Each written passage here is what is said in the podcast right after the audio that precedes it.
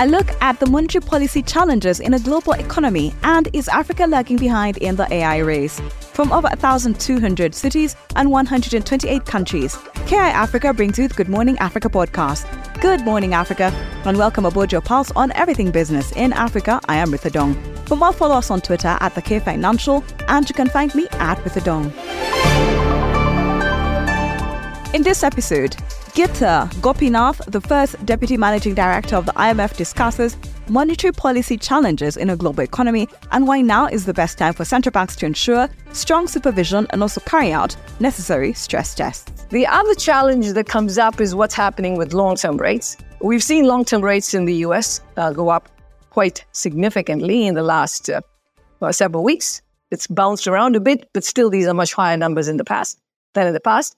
So this raises a question, which as a policymaker, does this mean that then you can, that you don't have to do the next interest rate hike if that's what you were thinking about doing? Because now you're getting the effect uh, that's working through higher long-term rates. And here again, this is tricky given the uncertainty. So let me just explain, which is it depends a whole lot on what's driving the higher long-term rates. If the higher long-term rates are being driven by expansionary fiscal policy, then in fact, a higher long term rate should actually signal a need for even more monetary policy tightening to offset the expansionary effect that it's having on the economy. Uh, in the US, where you're seeing most of these interest rate increases, the US deficit, fiscal deficit, is around 8% this year, and it's projected to be around 7% over the next three years. Now, there is a question mark of how stimulative that is on the economy, but with, when you have high levels of deficits, that certainly is something for, um, for a central banker to also uh, incorporate when they try to make their forecasts about the path of inflation. My second point about what it means for policymaking in this environment is that central banks must be prepared to respond to renewed infl- financial stresses, especially if inflationary pressures persist. So again, there is the last mile that has to be done. But if inflation remains far more stubborn or further go- it goes up in some more because of other shocks, then that would require interest rates to stay even higher for longer or even increase. And we could be then in a situation where you have an inflation problem while at the same time growth is slowing sharply. So that's a stagflationary environment that one could have. And one certainly should not rule that out. In that scenario, again, some of our research has shown that we would have a large number of weak banks that represent about one third of global assets, mostly located in advanced economies uh, and in China. That would be that would be a very difficult place to be in, which is why it's important to prepare in advance. This is the time for strong supervision, robust stress tests, and it's also important for banks to be able to augment their capital buffers at a time when they're making currently very high profits. Banks should also be prepared to quickly access central bank facilities if needed so that we don't have a repeat of an SVB phenomenon. And much more efforts need to be made to address the, the risks in the non bank sector. The third uh, point I'd like to make about policy in the current uh, junction, juncture is that policymakers have to be prepared for more cross border pressures from increased divergence across economies increased divergence in policies across economies. So let me give you an example. If you in, if you compare 10-year yields in China in its own currency to 10-year yields on US treasuries.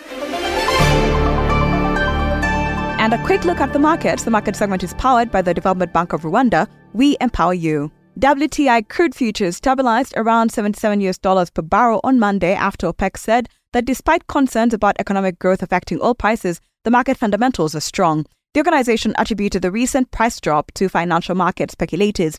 In a monthly report, OPEC slightly increased its 2023 global oil demand growth forecast to 2.46 million barrels per day, citing robust global growth trends and a healthy oil market. Despite supply cuts by OPEC and its allies, the report noted a rise in OPEC oil production in October, mainly due to increases in Iran, Angola, and Nigeria. Last week, the EIA said U.S. oil consumption will decline by 300,000 barrels per day this year, while weak economic data in China raised fears of softer energy demand. Additionally, Chinese refiners asked for less supply from Saudi Arabia for December.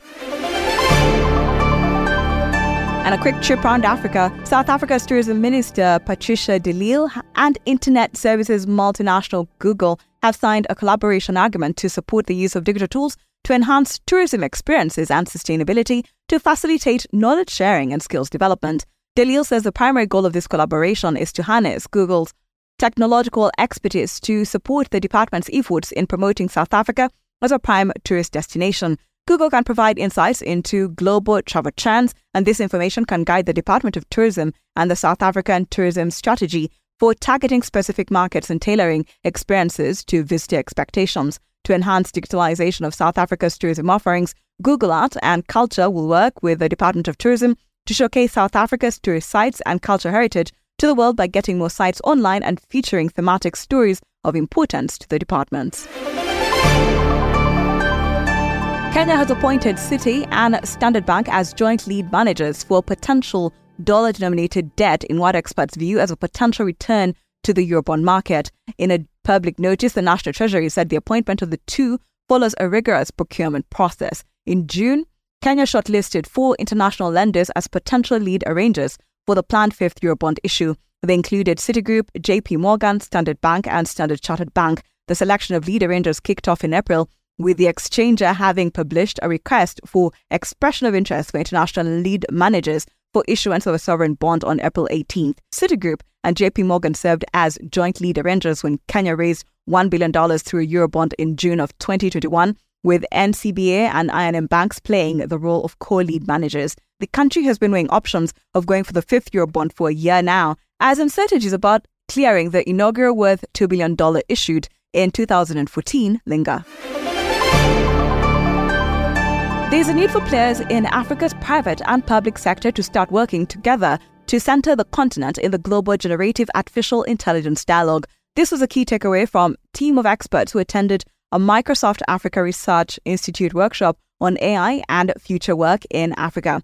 The conference brought together thought leaders from across the continent to ensure that Africa will be a frontrunner in defining generative AI strategy and building Afrocentric AI. Speaking at the event, Jacki O'Neill, the MARI coordinator, emphasized the immense potential of AI to stimulate growth and development throughout the continent. She added that AI investment in research, building, and deployment promises to yield substantial returns across a wide range of sectors and has the potential to mitigate some of the continent's most pressing challenges. Experts say the fifth industrial revolution, also known as Industry 5.0, will be distinguished by human and computer collaboration, a step forward from the preceding Industry 4.0, which focused on integrating automation and data exchange. They observed that while Africa lagged in previous industrial revolutions, there is an opportunity for large scale revolution in multiple sectors such as education, manufacturing, technology, agriculture, and government. Presently, Africa continues to trail the rest of the world in AI adoption, with only Mauritius, Egypt, South Africa, and Tunisia surpassing the global average in readiness in AI adoption, according to the 2022 Oxford Insights Government AI Readiness Index. Thank you for always waking up with us. Good Morning Africa is a product of the K Financial. If you have any suggestions or you want to check out more stories, visit the website. That is thekfinancial.com. And don't forget to subscribe. You can also find us on all social media platforms at the K Financial. And you can find me at Dawn.